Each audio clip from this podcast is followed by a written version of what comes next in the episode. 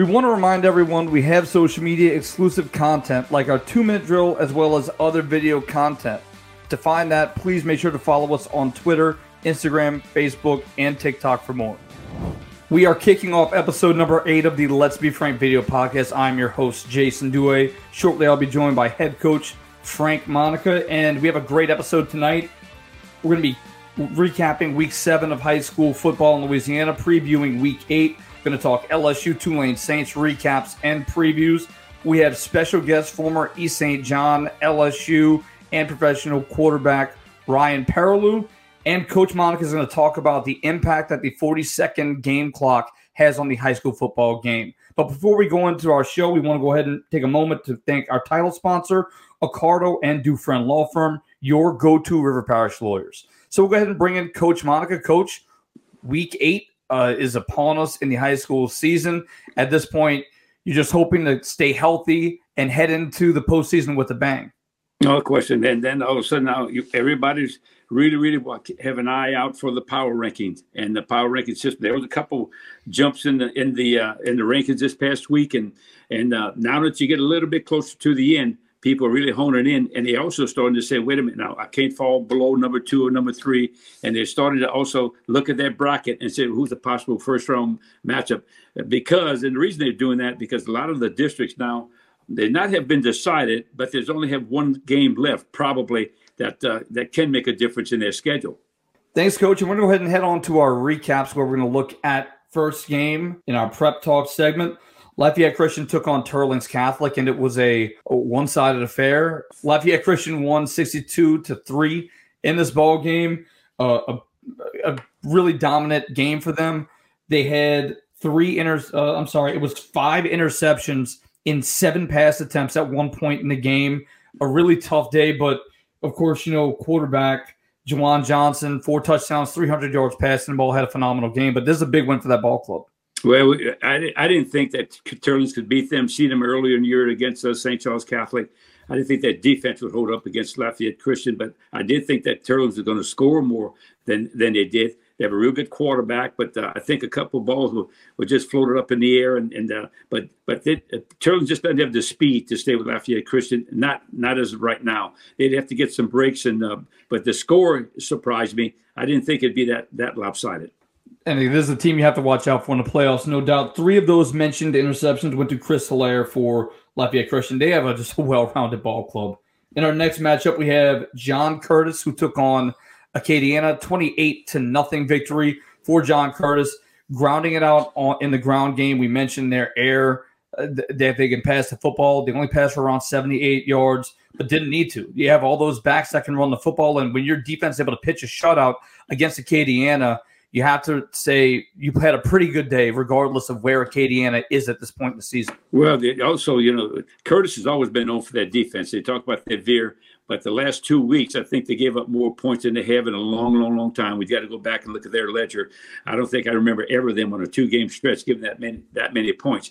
But uh, you knew they would play well. I, I didn't think anybody saw the shutout coming. Uh, is a good team. They, they'll be there. They're, now remember, they're on the select side also. So this could be a rematch down the road. But uh, that's a big win for Curtis, playing at home, playing at the Shrine. And uh, you knew that the, they weren't going to lose three in a row.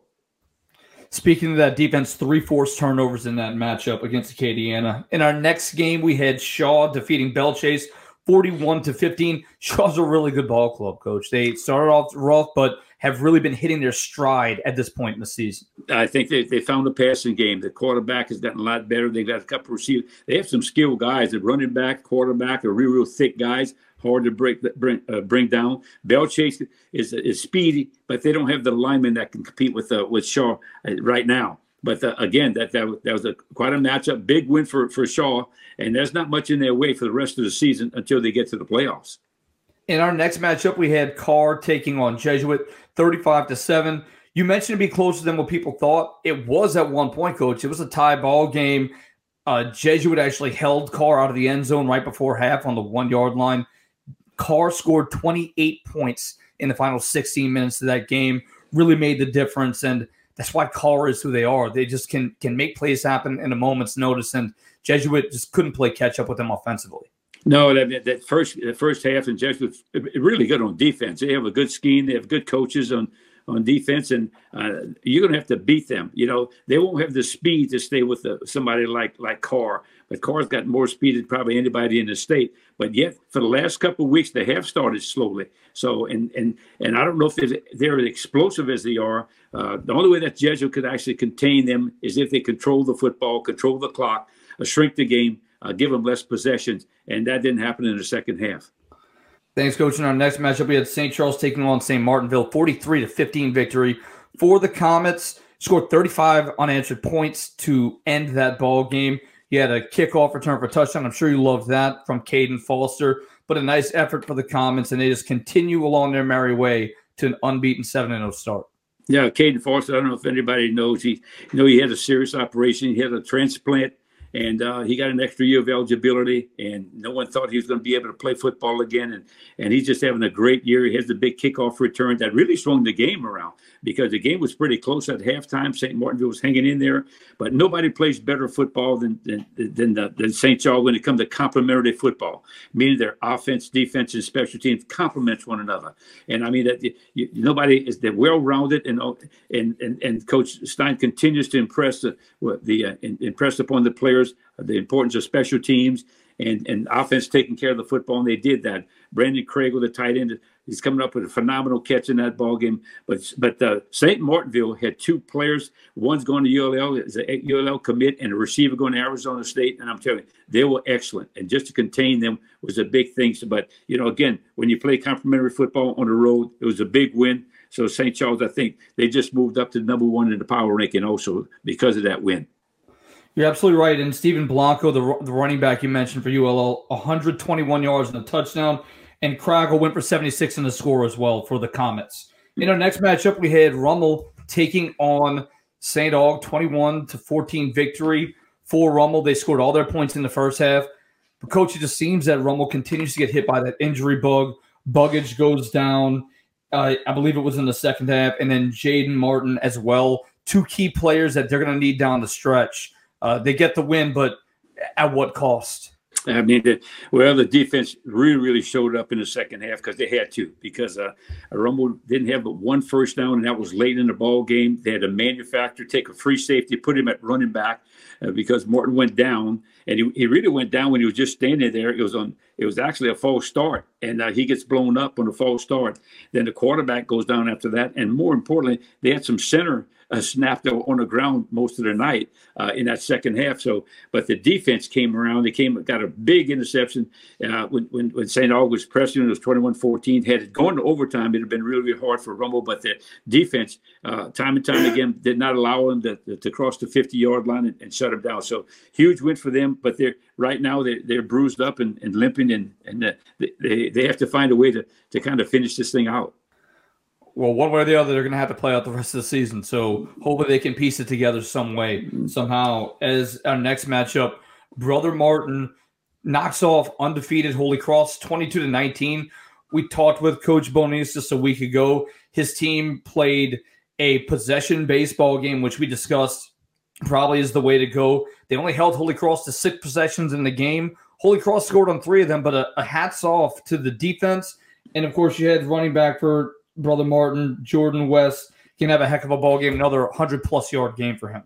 Well, they, they, also play great complementary football. Brother Martin does, and that's what happened. They kept Holy Cross's defense, I mean offense, off the field, and uh, they gave them less at bats. Uh, the last eight and a half minutes of that game, Brother Martin has the game, the, the ball inside their own five yard line and they ran out the clock for eight minutes, just running running the football and, and keeping the ball away from Holy Cross. Most high school games will have 10, maybe to 12 possessions at best, uh, an offense. But in this particular ball game, having half those, I mean, that's hard to win a football game if you have just that few at bats. So you got to, you got, you know, you have to score every time you have the ball. So, but, so it was a big win for Brother Martin, but that's how they do it.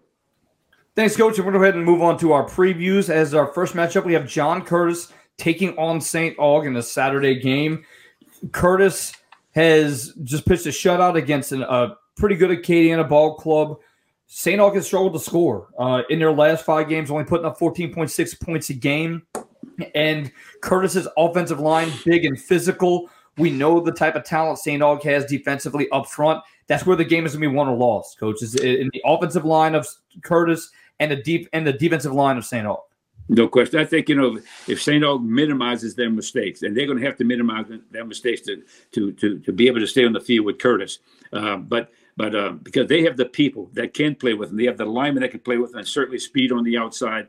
Quarterback can really spin. He's not a big guy, but he can really spin the ball. But Curtis is just really really good uh, at, at, just running right at you and uh, and controlling that clock also. But I think it's a, this would be a heck of a football game, and this I think is also a Saturday game. So uh, it will be interesting to see how this works out. A lot of people get a chance to see that, and you know that I just think I just think it uh, St. August really really they're a little down right now as far as mentally, but but uh, they have to win to make sure that they can get in that uh, that, that top twenty four spot as far as the playoffs concerned. Thanks, Coach. In our next matchup, we have a very interesting matchup between Holy Cross and Edna Karr. Should, it should be an exciting one. Karr averages 34.5 points per game. Holy Cross averages 41. This could be a high scoring affair. We know the talent that Holy Cross has in uh, their quarterback position with uh, Canatella, and you have Kobe Young at wide receiver. You also have Cross Johnson. But we know Karr has played phenomenal defensive football, coach. 7.3 points per game and against a phenomenal schedule, I might add. So no this should be a fascinating matchup between this ball, this defensive Karr and this offensive Holy Cross. I think if Karr's got to realize, okay, can I run the football in Holy Cross? And, you know, what, what has happened – so far the trend has been that people can run the ball on them, but I think Karr has to be patient. If they think they can just throw it all over the lot, that's a the secondary of Holy Cross is good enough to actually uh, contain that. But Karr is also very explosive. You know that you can contain them uh, for three downs, and all of a sudden, boom, on third down, they hit you with a big one, and, and they'll go for it a lot on fourth down. But Holy Cross, it will be a, a scoring fest. Uh, you can you can see that, and I think the only chance that Holy Cross has to win that ball game is to make it high scoring. Coach, at what point do you concede that this is going to be a high scoring game? I know the, the style of play that you you played at St. Charles Catholic was very slow pace, grounded out, and control the clock. At what point do you have to accept as a coach, even if it's not your style, this is going to be an offensive scoring matchup. It's going to be a track meet, and I have to just roll with it. I think the two things you do. One, you might tell yourself, okay, I go into the game with a lot of fourth down calls. I might have to just to keep my defense off the field. I might have to gamble a little bit. I might have to come up with a gimmick, a gadget play on offense. I might have to come up with a gadget on special teams. But I, I want to steal a possession, maybe onside kick or something like that, to know I got to slow them down because uh, uh, some some matchup there's not a good matchup. So sometimes you have to say, how can I steal a possession here or there and keep them off the field? So it's it's not easy knowing that you're going against a juggernaut of an offense. Thanks, coach. And looking at our next matchup, it's going to be Brother Martin taking on Rummel. We've talked about at length about Rummel and and the ball, the, the amount of injuries that they've had.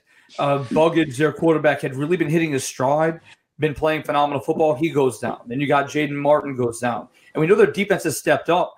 But the style of play that Brother Martin plays, they're going to ground it out with Jordan West. They're going to put their defense on the field and let Marco Flores and, and Chase Chesser of the defense run down the guys and make plays, averaging up only giving 15 points a game. That's going to be a tough game to win for Rummel. No question. And I, I, think Coach Nick Monica realizes that.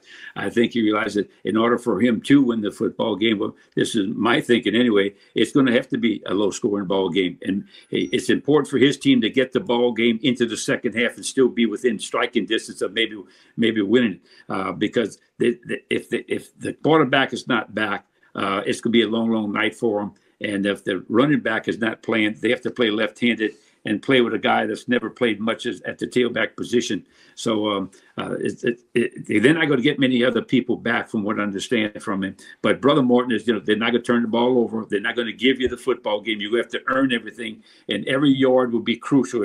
Every every, kick will be crucial. So uh, you're going to have to be solid in all phases. But I think for for Rummel just to be competitive in this ball game, it's going to have to be low scoring. Thanks, Coach. In our next matchup, we have Mandeville taking on St. Paul's uh, a Division One select and a non-select matchup between these two teams. St. Paul's defense has played really good football. There's no other way to put it. Nine points a game that they're giving up. They have a really nice defense, and they've done a phenomenal job. We do know Mandeville has some playmakers. Nate Shepard at running back.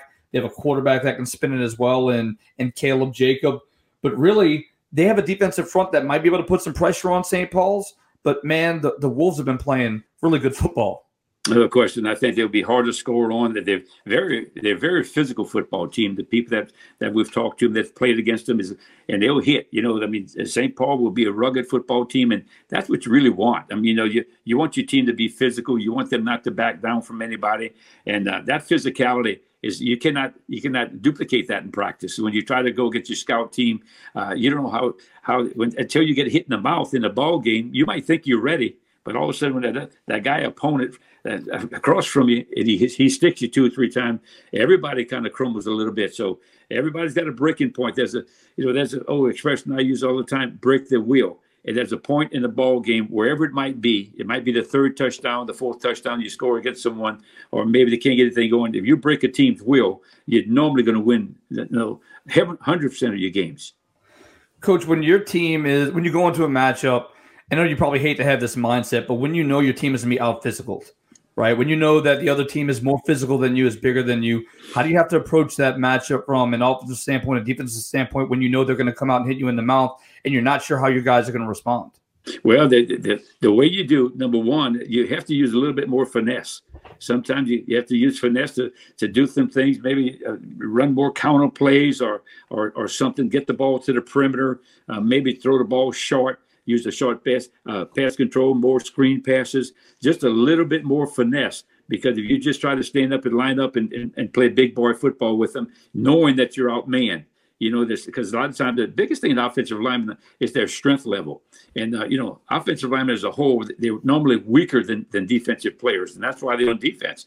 And it all depends how you build your team. Some coaches build the, the offense first. I always believe that the strength of your team should be your defense first, and then you, you everybody else everybody else plays offense and special teams. Thanks, coach. And looking at our next matchup, we have Covington taking on Slidell. Covington has scored 20 points per game. They're sitting at 27th in Division One non-select, while Slidell sits at 37th. This is a big matchup just in terms of who's going to get in because they're yeah. both on that kind of the borderline, and we know with this expanded playoff, every game matters. There's a, a close encounter between two ball clubs, and they're familiar with one another. This would be a fascinating matchup. You know, that's a good point, Jason. People might be wondering why we're covering the, the, the North Shore here because that league is still competitive uh, as far as the district play is concerned, because a lot of district games right now are, are, are not really competitive. There, there, are a lot of uh, weak opponents and that the, better teams are playing. But, uh, you know, the, the, these teams are all close together. I mean, they're all kind of rivals in, in, in, itself. And, and as you said, Ponchatoula is probably the highest ranked in all the power rankings. The rest of them will be struggling at the bottom of, of the power ranking uh, uh, schedule right now to try to see if they can get in. So every ball game that they play, you know, it's, it's going to be very important. Even though, even though Slidell was has not been very, very good lately, they're not out of it. They can run the table and still be there at the end. Travell Watts for is going to have to play a big role in that. He's a he's a under the radar guy at the running back position for that ball club. He's going to have to step up in that matchup to keep that offense on the field. Looking at the next game, we have Chalmette taking on John Ehret. Uh, Chalmette sitting at 12th in non-select Division One while John Ehret sits at 17th. Chalmette's been playing really good football, coach. They've only got one loss, and that's to Holy Cross, who sits atop right now in second place in the power reigns in the select side of Division One. It's almost a tongue twister the way you got to go back and forth with those sayings. But I, I think Chalmette's playing really good football right now, and Ehret's going to have to come out and they have a nice backfield, both on offense and defense. They're going to have to slow down this passing attack of Chalmette and try to find a way to ground out a win. Yeah, I, think Chalmette, Coach Tucker's been, and, and real proud of him because you know he's he's endured some tough seasons, but you know uh, he, they've been very consistent and they will hit you. I mean, there's another physical program, and so is John Ehret. You know, John Ehret's a proud program, goes way way back when when they won they won a, Superdome almost every year, you know, something like that. So they still have athletes, but this is this is a, in the conference a, a schedule, district schedule that they've been playing for a long, long time, and it's normally the championships normally come out of this particular ball game. Thanks, coach. And Chalmette averages nearly 40 points a game on offense. Their offense has really shown. But coach, an interesting thing is their quarterback is a former tight end, and he's uh it's Ethan Cuvion is their quarterback. Coach, what's the what's the most I don't want to say awkward, but what's the the weirdest transition you've had to ask a guy to make from the position maybe he wanted to play or he played the year before to a season just so your team had the best opportunity to win a ball game? Well, I had to take a I had to take a guy who was a safety and uh, the name of Zach Vicknair, and he was a running back and, and, make him the quarterback, and he was just he was tougher than a two dollar steak. I mean, you know, and he really really helped us because he ran the ball a lot. Uh, we, we, we didn't throw the ball very well that year, uh, not only because of him, but because of protection issues that we had and a couple of guys out there, receivers. I mean, um, that's that one thing that you wanted to receive. You wanted one to be able to catch the football, you know. So, uh, but he was really a, a, a, great transition for us, and he helped us get to the state championship game because of that transition. Because he would do anything to win and he's down at Southeastern. He's a heck of a player, but uh, the transition taking him from a defense to the offense, and then he was on the offense, but then we moved the defense, and you know that's that's never easy. But uh, you know, you like to every coach would like to have a quarterback in every classification, from the sophomore, junior, and maybe a freshman, and and bring them up and and and get them ready. So when his time comes, he might come earlier than the, the others, but when his time comes, he's got a lot of experience and he knows the system. That's the most important thing is that he knows the system. Well, coach, you, your school, your teams have always put a massive emphasis on junior varsity football and eighth grade football. And how much does that impact a program coming up? When I first took over at St. Charles the, the, the year before, there were only three JV games. And one thing that we said that we're going to do, no matter what, we're going to play a lot of JV games, even if it meant some kids were doubling up. But we're going to try to play and make a full schedule as many as we possibly can and let those guys get out there. Because who who cares if you win a JV game? Just make sure you play people. Just make sure you give them an opportunity because you never know what you're going to stumble on. I'm always thought we play JV games on Wednesday. If you see a kid do it on Wednesday, he can do it on Friday. There's not a, there's not much of a transition there. If he can do it on Wednesday, he can do it on Friday. But JV football is very very important, and it gives them a chance and the excitement of knowing that we got this guy. I mean, he he can do it. If and if he if he can't do it as a JV, he's probably not going to help you on Friday either. Coach, in our next matchup, we have St. Charles taking on Martin Luther King Charter. Uh, St. Charles ranks number one in the power ratings. This is a game that they should feel confident going into. They've played really good football lately. What do you look for in the Comets to build towards in this matchup? Well, you know, these are one of those games that you know, everybody says, well, you're supposed to win this game. And, and rightly so. You can understand that because uh, because of the program, just because of the program and the, the stability that uh, that they have, and, and they're good in all phases. But yet on the flip side, you don't want you want a good solid win. You want your players to and you want to come out of it one unscathed. You don't want to have any injury in, in a game like this. And it is a district game. Uh, it is on the road. It is a Thursday night game, so your routine is a little bit out of sync, and that's something you worry about. But you, more importantly, the focus. You remember the focus comes from the community, and it, it comes from all the voices on the outside. It comes from the media, and they say whether you're supposed to have. It doesn't always happen like that. That's why the odds makers in Vegas make a fortune because it doesn't always end up like that. So uh, this ball game, all you want, you want your, your players to return the fundamentals and make sure that you're fundamentally sound and you, it's not a sloppy performance. And do what you're supposed to do, and don't worry about your opponent. Always worry about yourself. Never look at the jersey that you're playing against. That was a, always a mantra of mine. Never look at the jersey. Just worry about what you're supposed to do. What's your job? Thanks, Coach. And go ahead and look at our next segment, which will be college football. And looking at Tulane to start things off, a victory over Memphis 31 to 21. Big Friday night game on the road. We mentioned just a few weeks ago, this is not a game that they're normally going to win. On the road in Memphis is a tough place to play football, and they came out with a win. And ultimately, that's what matters finding a way to win the game in a tough environment. And uh, this is a very winnable division for Tulane. They, they have everything in front of them. Yeah, you're exactly right, Jason. I think you have to be careful. You know what happened from here on out. You know they they, they were down by two scores, and they were very very resilient and coming back and doing the little things you're supposed to do. A little bit of everything because they had a nice return game. Uh, they, they do a great job, and Coach Fritz is responsible for this. Uh, and the head coach is. They do a great job of what I said earlier about complementary football. In other words, the head coach has to be involved in that. Head coach has to go to the offense coordinator and say, "We want to run it here." Or the defense coordinator might you might go to defense coordinator and say we, we want to play it safe here and not blitz or or blitz, and we're going we're going to do this on, on special team. So the head coach has got to be in, directly involved with complementary football. You know, so, so that's important. But nobody does it better than Tulane on their level.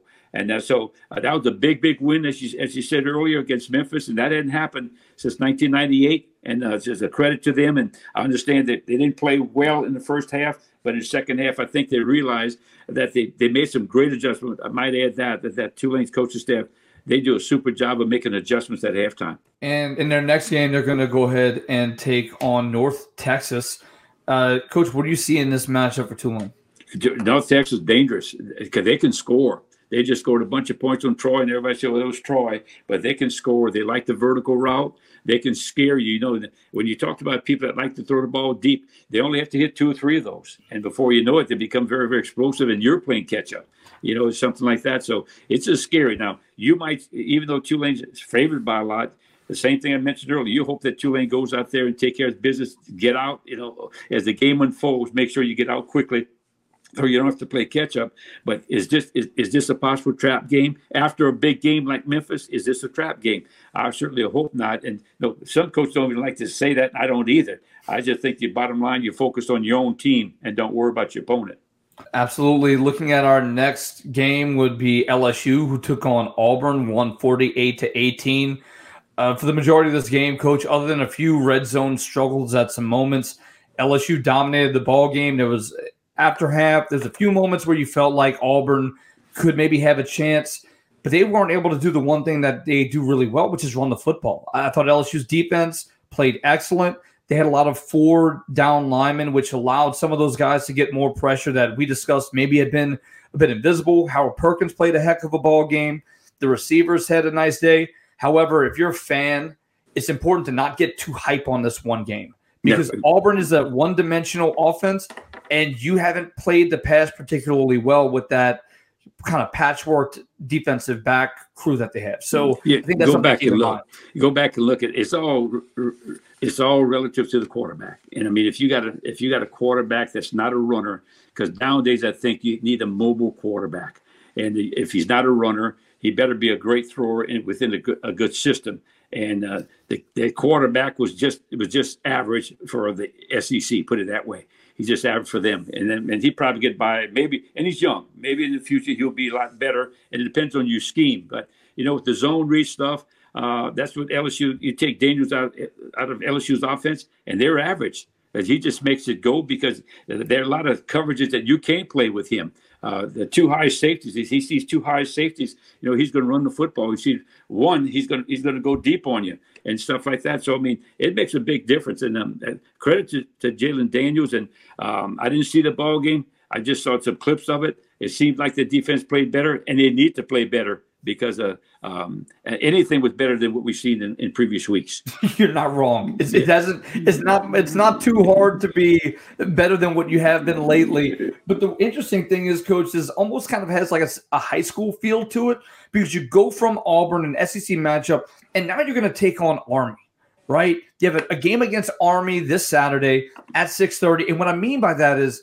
I've said this many times. I think there's no job more difficult in high school sports than being a defensive coordinator for a high school football team because you can see 10 different teams and 10 completely different offenses. And this is an option style team. They're going to block differently, they're going to play things differently. And these are guys who this is a break for them, right? This is a treat to get to go out and play football. So, how does LSU have to take this game and approach this game from that mindset? But the same, I think they worry more about themselves. They don't worry about Army. Army changed their offense. They're no longer in the triple option and uh, which I always thought was a mistake because I think the service academies need to be in triple op because the style of guys that they get. You know, they, they can't go out. They're not going to get those five star athletes uh, to want to go in the military. So I mean, uh, but uh, but they're a little bit more spread. They're not scoring many points, but they will be disciplined. They're not going to turn the ball over and it'll get and, and, I think that LSU's thing they're playing themselves this week. So focus on themselves and not about the opponent. And you certainly don't want to go out there and look sloppy, even though they should come out with a win. But the odds makers got them like a three touchdown favorite, and I don't like that either. You know, I, I, as as a coach, you don't like that because the kids that gets into the kids' head. They, they know that the, the media and, and people will tell you that. and uh, they're already looking to the next ball game. Uh, one thing I might add to, and um, Scott Ravelli mentioned this in the paper today, and I'm glad he did. He said he hopes that the LSU fans, because they have they have a reputation of booing the opponent when they come out. He said, "I just rem- I hope that you refrain from that because these are the people that will fight for us in the military. Uh, they make a six-year commitment. These guys are not in the NIL. NIL comes from the government. Uh, these guys have a six-year commitment, and they're the ones defending our country. We'll defend our country, so we don't have to. So I think it'd be a lot of class if the fans didn't do that. If anything, they should give them a standing ovation." Absolutely, coach. I'm with you. And uh, let's go ahead and move on to our Saints segment, where it's another rough game for the Saints coach. Uh, they take a loss to the Texans this week. What can they do to turn things around when as when they're going to take on the Jaguars in a week? You know, it, it, it upsets me that Coach Carmichael is getting so much heat. I think he called a heck of a game. Uh, there was a the receiver wide open that that Carr overthrew, but you go back and look, uh, the, the, the two tackles of they, their offensive line is not playing. The right tackle is not playing like he's supposed to. They got three guys up there that first round draft choices, and, and Carr's been he's got people in his face the whole day. Uh, you know, and he takes a pretty good. He's a tough guy, but but yet it's it's not the plays. I mean that that are being called. The the players have to execute the play. There's not many different routes. I don't know what people are talking about. There's not many different routes in the NFL. There's not many different running plays in, in, NFL. They moved the ball head over 450 yards, but they didn't they didn't score in the red zone. Uh, their little kicker, Grupe. I mean, he's you know he's been he's been really really good, but he missed he missed two field goals. I mean, uh, that's not you know that's not Pete Carmichael's fault. And uh, but I will say this too. I think the game changed. I thought the officiating that in that ball game really really stunk. I thought that the Saints just touched somebody. You know, the Saints had like eight or nine penalties, and, and Houston had two. And the last penalty wasn't until late in the fourth quarter. I said, wait a minute now. To me, there was like two separate teams. You mean to tell me they throw the ball that many times that they didn't have a holding call on, on Houston's side, and and, and the, the Saints had several. And then the, I don't know what, what I don't know what, what interference is anymore. I mean, you see both of them hand fighting, but yet the Saints get called on it numerous times. They had like eight or nine penalties in that ball game, so uh, th- that needs to be mentioned and, and and be looked at because I really think that you know uh, sometimes an offensive lineman gets a reputation, and I really think that he's that people kind of honing in on him like they did their left tackle. Coach, I'm going to ask you a question. I think a lot of people want to ask head coaches or former head coaches. Is there a point or a limit where you, as a coach, say? The officiating lost this game or the officiating cost us this game? No, you can't. You can't say that. You can't say that. Can't that's a cop out for your team. That's a, and, and, and you don't want to embarrass an official uh, because you can send in that tape.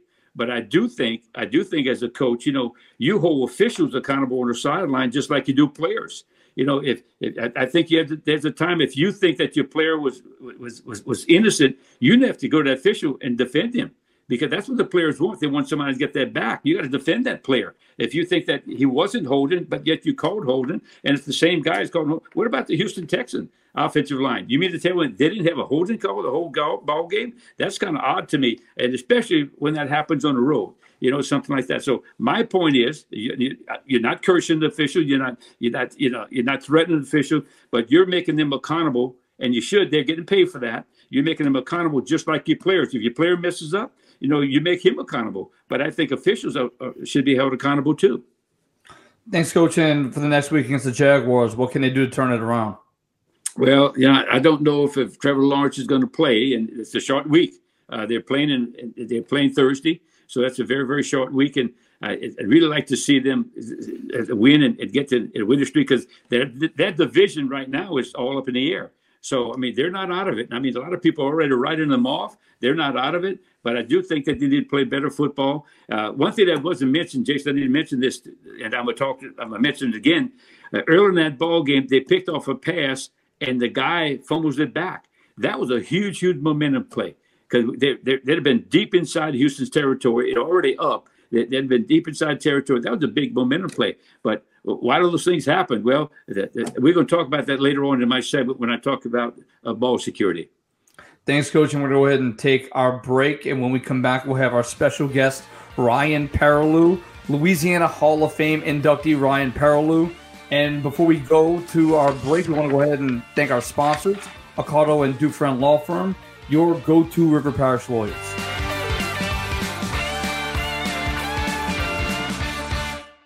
Samuel Accardo Jr. and Henri P. Dufresne, your go to River Parish lawyers, experience, tenacity, and results. Sammy Accardo and Henri Dufresne provide comprehensive legal services in personal injury, hurricane claims, business litigation, successions, and estate planning. Our trial experience, know how, and commitment to protect and serve our clients is unparalleled. We provide complete real estate title and escrow services through our affiliate, State Title LLC. The River Parishes is our home, and serving our communities is our passion. Based out of Gramercy, Louisiana, LSR produces Southern Cane pure cane sugar, which is only grown, refined, and packaged in Louisiana. LSR utilizes the latest innovations in technology as well as ensuring the growth and stability of Louisiana sugarcane farmers by integrating more than 800 growers in the industry's economic structure. Southern Cane is available in your local Associated Grocers and Rouse's supermarkets. Since 1972, Riverlands Insurance Services has been dedicated to securing the best insurance products and services available to protect you, your family, your assets, and your business. Our goal has been to establish a strong relationship and partnership between you, the insurance company, and our agency, creating a circle of success that prepares for disasters before they actually happen.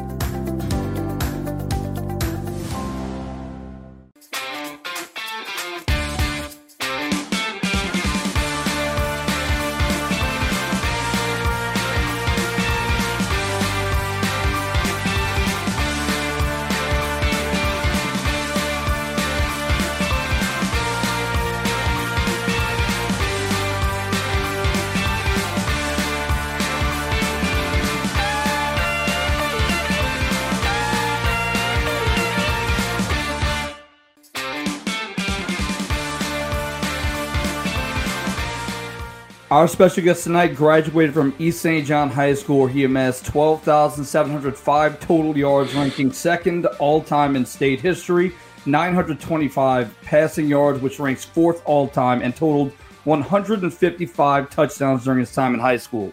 His 5,006 yards his senior year made it the most by any player in state history. He was named USA Today's Play Offensive Player of the Year and 2024 inductee into the Louisiana State Hall of Fame. We want to welcome our special guest, Ryan Perrilloux. Ryan, thank you so much for joining us. We appreciate you taking your time. And, you know, during your time at East St. John, you were so highly recruited. You were the number one ranked player in the country at the time. And I know things have changed with recruiting, but what would be your advice to some of these young guys who are getting hounded by all these recruiters? Uh, well, just you know, be patient. Uh, of course, just discuss it with your family. Um, and that that's what I can say. Be patient. So just to talk about it just a little bit, um, the recruiting process has changed a lot since I was getting recruited. Uh, you no longer have 25 coaches at your practice. It's it's an online thing, um, and I hope the kids and the coaches understand that. You know, it's, it's relationships. They need to like if you're going to a school, you need to develop a relationship. And the relationships I developed, I already knew that's the schools I wanted to go to because of the great people. Mm-hmm. Right. Let me go back a little bit and and uh, listen. Thanks on behalf of our whole crew here. Thanks for for doing this tonight. I know you're a real busy person now. Uh, mm-hmm. First of all, congratulations for being inducted in the Hall of Fame. And and uh, what's your reaction to that? Well, Coach, I'm over here. I'm like a little kid again, coach. you know, like that that young man that can't sleep at night and and just so thankful. Um, and the the appreciation of the game. Um, you know, the game don't owe you nothing. Um, I, I, I got older and I realized that I owed everything to the game because the game's going to be here when when we're here and when we're not.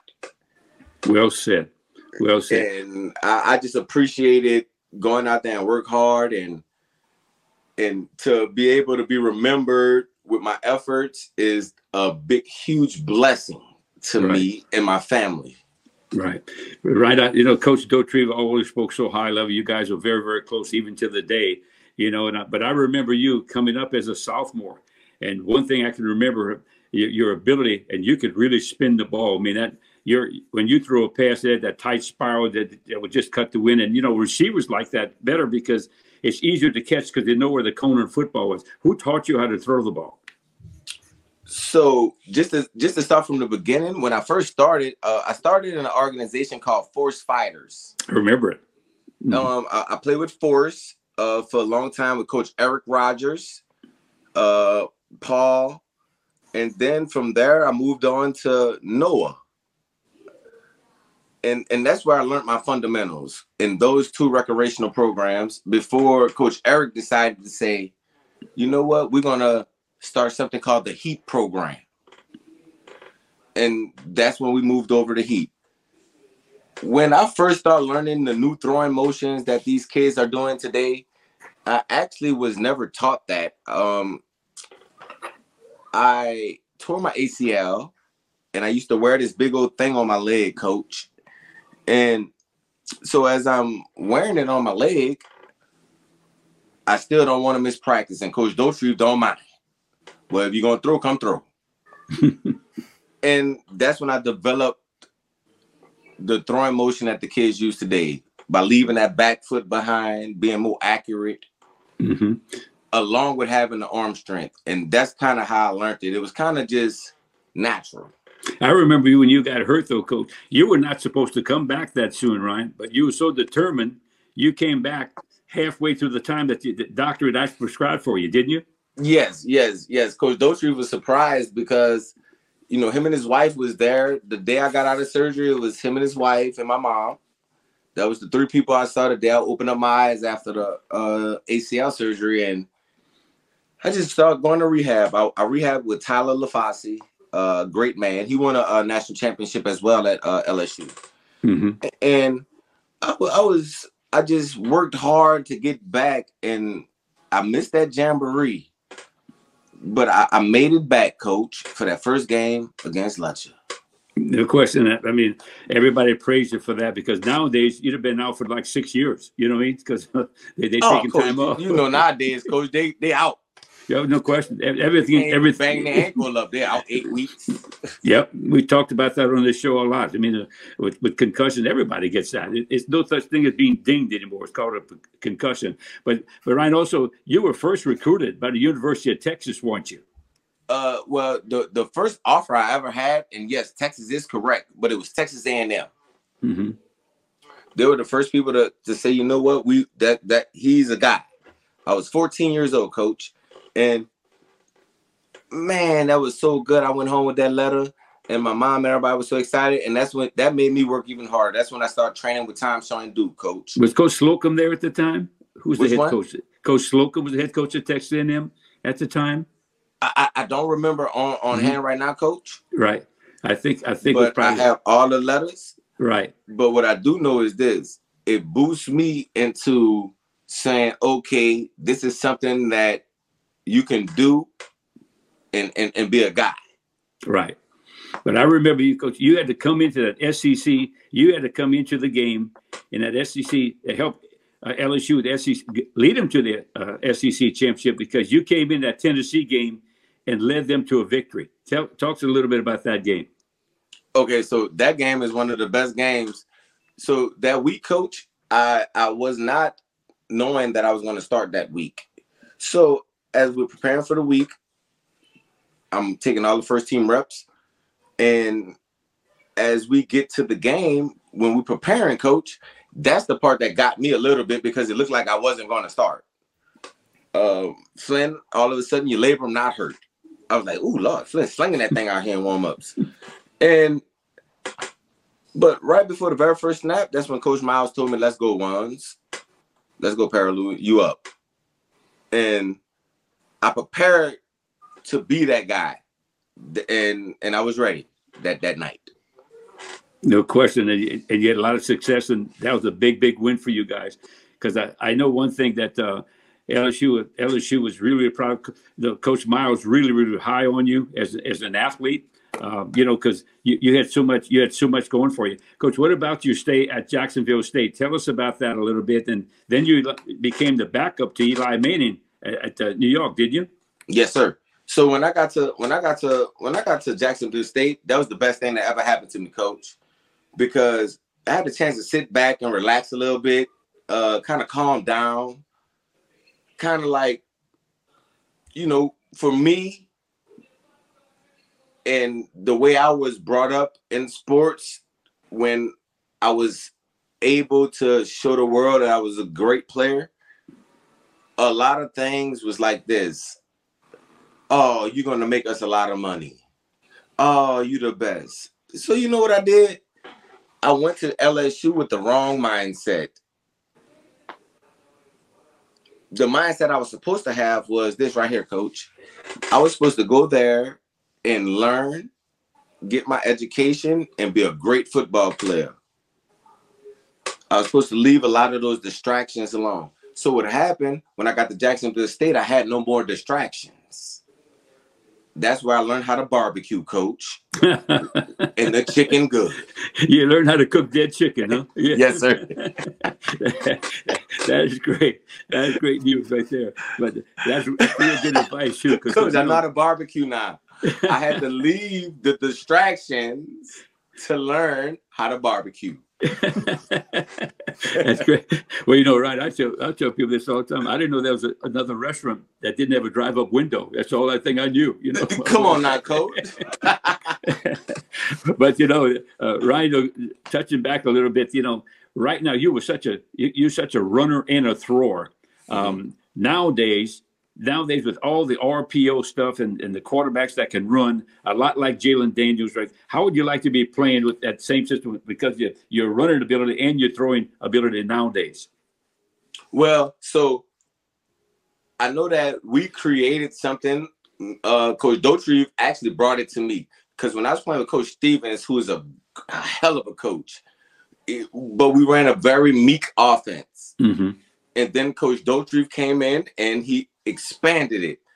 But Jayden Daniels is running the offense I ran. Mm-hmm. Being able to be explosive both ways, make plays. Um, you know, it, it's hard to run up on a guy that could throw for 300 and rush for 50 to 100 yards uh, week in and week out. That's tough. Yeah. Um, Jayden Daniels is my Heisman Trophy uh, pick. I believe in that young man. LSU, yes, we're struggling on defense, but we're not struggling on offense or at the quarterback position at all. Not with Jayden. No, they, he's a great, great runner. What people don't realize about him, because I got to to meet him in the, in the uh, Manning camp, is that how tall he is, and he's not fragile. He's a tough son of a gun, you know. And, uh, yes. Uh, now I don't know if he spins it as good as you did, Ryan, but but he can he can really run. He's got great speed. He can run away from people. But uh, you, you, know, with the Ryan always talking about with the rules now, where the lineman can actually get up the field on screen passes and anything that's thrown behind the line of scrimmage, and plus the RPO things. And you know, Saban's been arguing about that for a long time. How some of these linemen get up the field into the linebacker position, and sometimes uh, that's what I thought you would be a natural, natural for that with a probably more yards maybe than you already have. But let me ask you this: What's your feeling right about the the transfer portal? Oh, coach. To me, it's not the. It's it's so just like back what we was talking about, coach. So when when I was coming out, the the coaches you actually developed a relationship. Nowadays, there's no relationships being built. It's all online. So when you get to the school and it's not what you want, you just leaving. You're not even taking the time to develop. So it's never going to work no matter where you go. So I believe in the old system. I believe in, you know, you, you pick a spot, you go there and you and you be there, coach. I, I don't believe in transferring. I didn't want to transfer when I left LSU. Right. Right you believe in being loyal to the people that that gave you that offer, that scholarship. Yes, sir. Yeah, that's that's, what I believe in. Right. And, and, where's this NIL thing headed, Ryan? Where are we headed with this? Is there a limit? It's not a good place. Mm-hmm. Someone told me the other day. I don't know if I, I didn't verify this that the University of Utah, their whole football team got a truck. Oh man, it's not a good place. These kids don't deserve. Where did they? Like high school is great. You've worked hard, but where did you earn that? I, I, NIL shouldn't start kicking in until after year three.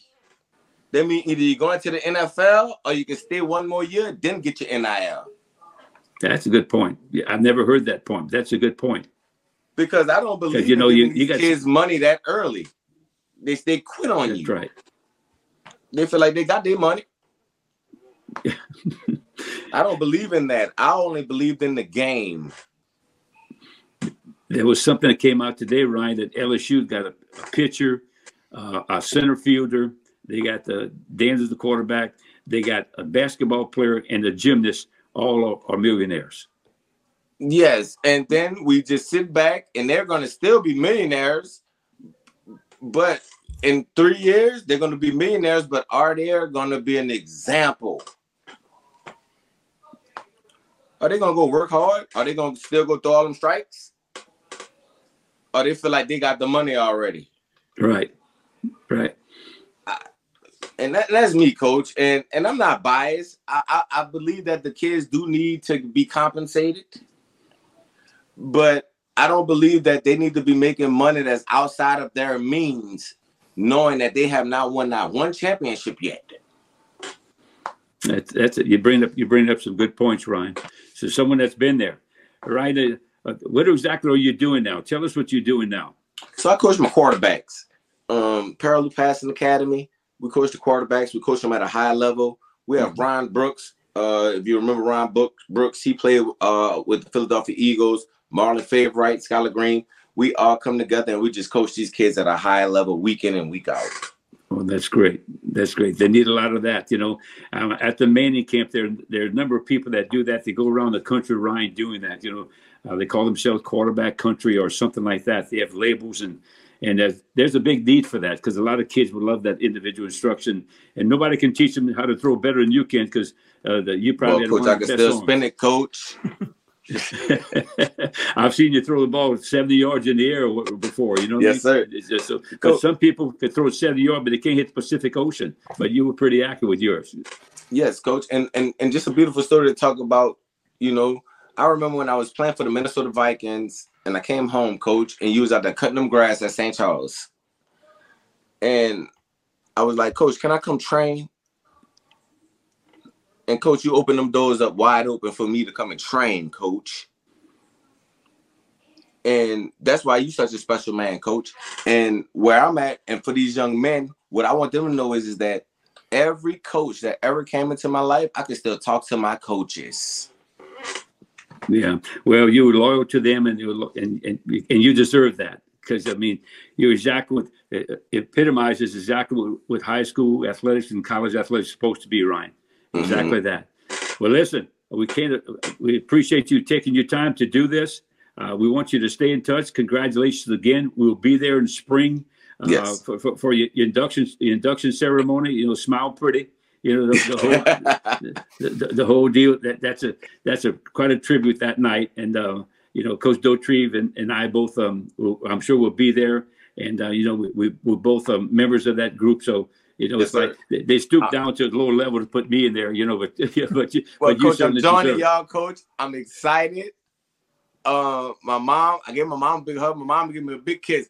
You know, my mom ain't kissed me real big uh, for a long time. You know, she always hugged me. But but that was a big kiss when I got inducted uh, with y'all, coach. well, let's make sure your picture's next to mine, you know, because it'll make you look better. but Ryan, thank you so much. We appreciate you taking your time to do this. Thank you. Yes, sir. Is that okay? And listen, yes, good night, and and and, and, and please, uh, if you ever need anything, you know where we are. Give us a yes, call. Sir. Just don't call gotcha. collect. Okay. We'd like to once again thank Ryan Perrilloux for joining us on the Let's Be Frank video podcast. We'd also like to thank LSR for being our sponsor on this show. LSR produces Southern Cane, pure cane sugar, which is only grown, refined, and packaged in Louisiana. Southern Cane is available in your local Associated Grocers and Rouse's supermarkets.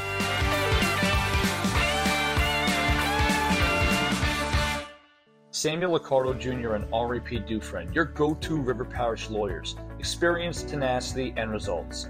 Sammy Accardo and Henri Dufresne provide comprehensive legal services in personal injury, hurricane claims, business litigation, successions, and estate planning. Our trial experience, know how, and commitment to protect and serve our clients is unparalleled. We provide complete real estate title and escrow services through our affiliate, State Title LLC. The River Parishes is our home, and serving our communities is our passion. Based out of Gramercy, Louisiana, LSR produces Southern Cane pure cane sugar, which is only grown, refined, and packaged in Louisiana.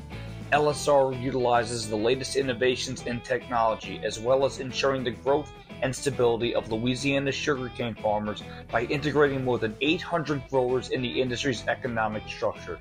Southern Cane is available in your local Associated Grocers and Rouse's supermarkets. Since 1972, Riverlands Insurance Services has been dedicated to securing the best insurance products and services available to protect you, your family, your assets, and your business. Our goal has been to establish a strong relationship and partnership between you, the insurance company, and our agency, creating a circle of success that prepares for disasters before they actually happen.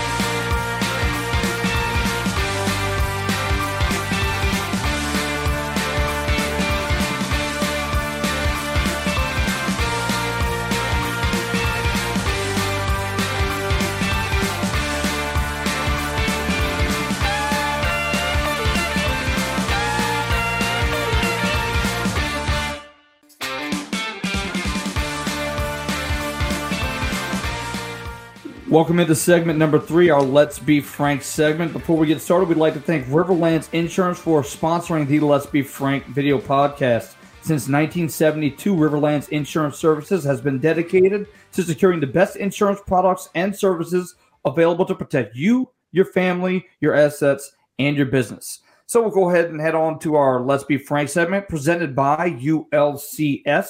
Coach, this week you want to talk about the influence and the impact of the 40 second play clock in high school football? Okay, the the 40 second the, the 40 second clock guys has been something new that they brought into high school football. Colleges have been using it. Uh, it it's really made an impact on the game as far as it made the game shorter. Uh, there are less there are less plays that are being run in the game, but it's been a more efficient game and it takes the gray out for coaches. In other words, the, what I mean by that is that the the gray know right, the, the people know right away because in the old days, an official that was slow, he would wait forever to set the clock. And some other official in the next ball game would set it quickly. So it was a kind of a yo-yo effect for, for coach that, wait a minute, how is going to set the clock? Well, now it's taken in the press box, and that 40-second clock is orchestrated up there, and it, it, it's, it's automatic, and, and, it, and, it's very, very consistent on, on, how they on how they do this. So you know exactly, you know exactly how much time you have. Now, can they can mess up? Yeah, sometimes the communication between the 40 second clock operator and the white hat is, is, is a mess up, and they have to stop the game or reset the clock. You see with their hand in the air, that means they reset the clock. But it's made the game it made the game faster. It made the game more efficient. It's taken the gray out. Uh, but I did see it. I watched the game earlier in the year where the, the there was a team that wanted to take the penalty. The 40 second clock ran out, but there was no communication, and all of a sudden the, the white hat on the field allowed another another 40 seconds to go, and uh, the other team actually had time to, to, to sub. They were going to punt the ball. Then he had time to go in the field, and he actually ran the ball on fourth down. It was fourth down and one, and he made the first down, turned the whole game around because of miscommunication. But for the most part, it's been better for high school football because uh, uh, as a coach on the sideline, he looks. Everybody's got forty second clocks, so a coach knows that he looks at the forty second clock and how much time he has, and there's one on each side of the field. So if the quarterback, you tell the quarterback, if you watch that clock right there, then you call timeout, and there should be no reason for you to have a delay of game if you get to play in in time and uh, and and you know what you're doing. So just be alert. So the 40 second clock has speeded up the ball game. It's made it a little bit faster. It's made the game a lot more efficient when it comes to that. As long as the officials communicate with the clock operator that's upstairs, and he's part of that crew, I might add, and he's paid by that crew. He's not someone from the school. It's not like basketball. He's paid by that that particular crew. Thank you, Coach. And moving on to our next segment, we have our Blitz the Ball Coach segment which is going to discuss what is the impact of high school football on a community. Okay, uh, let me say this: that this is this is really really big in, in my mind. Uh, the importance of football in high school is, is, just uh, you can't put a measuring stick on it. Uh, but I, I, will say this: it changes the culture of the whole uh, school, the whole community during that time in the fall.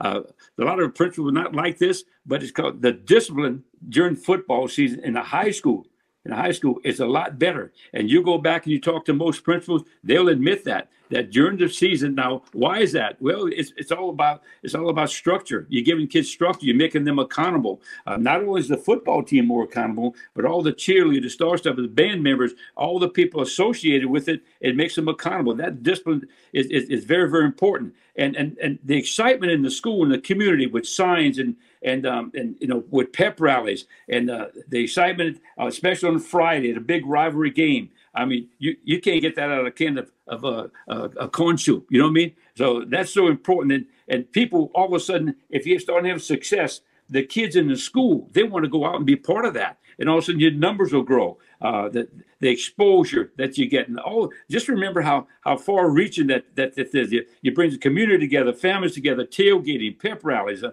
uh, you know, booster clubs, fundraisers. It's all, your names in the newspaper. You get a lot of exposure. And a lot of people don't like that. The fact that with athletics gets a lot of exposure. You, are going to get your name in the paper, uh, you know, on a weekly basis, and it has a domino effect. You know, it becomes contagious throughout the parish and the decorating the whole thing. Uh, it perpetuates the the fact that that kids want to be part of something, and kids want to be part of a successful program.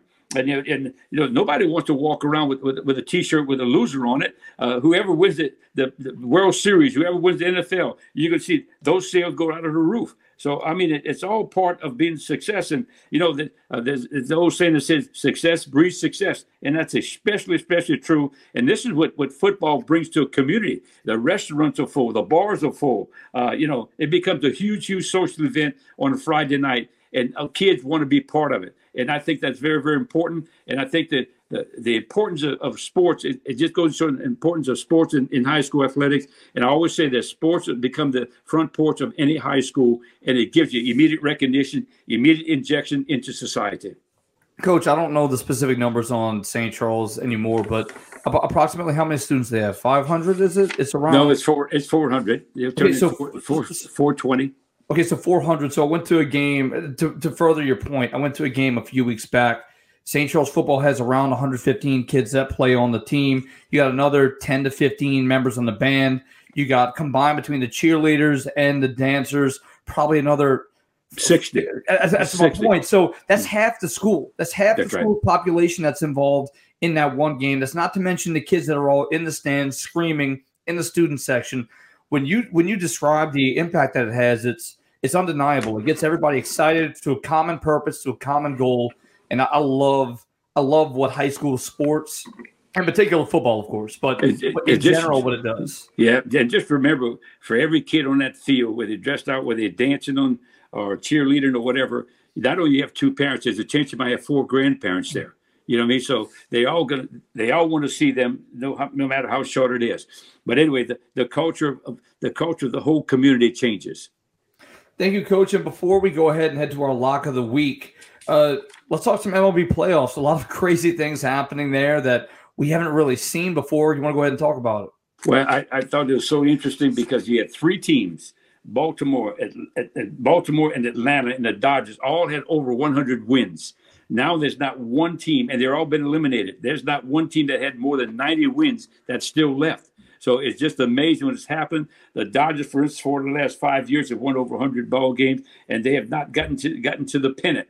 So I mean, it, this is really, really a unique year. Uh, it's an exciting year. This is the first time they've been to 12 teams in, in the playoffs, and uh, the, now they're really complaining about the fact that those teams that got buys all had a four to five game layoff, and they complained about that was too long for baseball, and every one of them was defeated. So you can see the the competition committee really, really got their wheels turning about was that the best thing to do. Thanks, Coach. And moving on to our final segment, we have the lock of the week. I lost last week. I took Colorado. Unfortunately, they've been kind of my bread and butter for a minute there, but apparently not the greatest pick in the world. Coach, uh, who do you have this week? Uh, Jason, before I, you know, the Colorado game was phenomenal. Got home from the high school game and got a chance to watch it. It ended about 1.30 in that, at, that night. But I never seen I never seen Stanford work the ball down the field to one receiver on four consecutive routes, the same route four consecutive times. And I mean, it was unbelievable. It was like playground ball. So I'm going to throw it to this guy. Then later on, the guy catches the ball off the back of a defender. I've never seen anything like that. But anyway, uh, the um, they did come back to, to win the ball game. That was great. But my pick this week is going to be Oregon, and I was really impressed with Oregon, even though they got beat by Washington. Uh, and, and, but they were on the road. But I was really impressed with them. I think they will come out mad and try to get back in that that, that top four and uh, and try to get the, themselves into that championship uh, series. Coach, I'm, I'm going to pick a team I wouldn't have thought I would pick coming into the season. I like Missouri. Missouri has six and a half. They're at home against South Carolina. South Carolina, I feel like, is licking their wounds a bit after a tough loss this past weekend. I I like Missouri. I think they're a team that is a bit of a surprise, similar to Duke, not a team that people expect to be there, but that's why I think you're seeing that line in Vegas a little bit low. I would I would maybe even consider it a little bit low where it is. So I like Missouri in that game at six and a half. Okay. All right. So um, let's go ahead and plug our social media before we get out of here. You can go ahead and follow us on Facebook at the Let's Be Frank Video Podcast. Follow us on Twitter or X, Instagram, and TikTok at the LBF Podcast. And that'll do it for tonight. So, Coach, uh, who do we have next week? Uh, we have uh, Coach Frank Wilson, running back coach at LSU University, on that open week. So we, we, we're very, very fortunate to get him to come. All right, thank you, Coach. So that'll do it for us. So for Justin Thomas, for head coach Frank Monica, I am Jason Duhe. And remember, Laissez les bons temps rouler let the good times roll. Please pray for the people in Israel, everybody.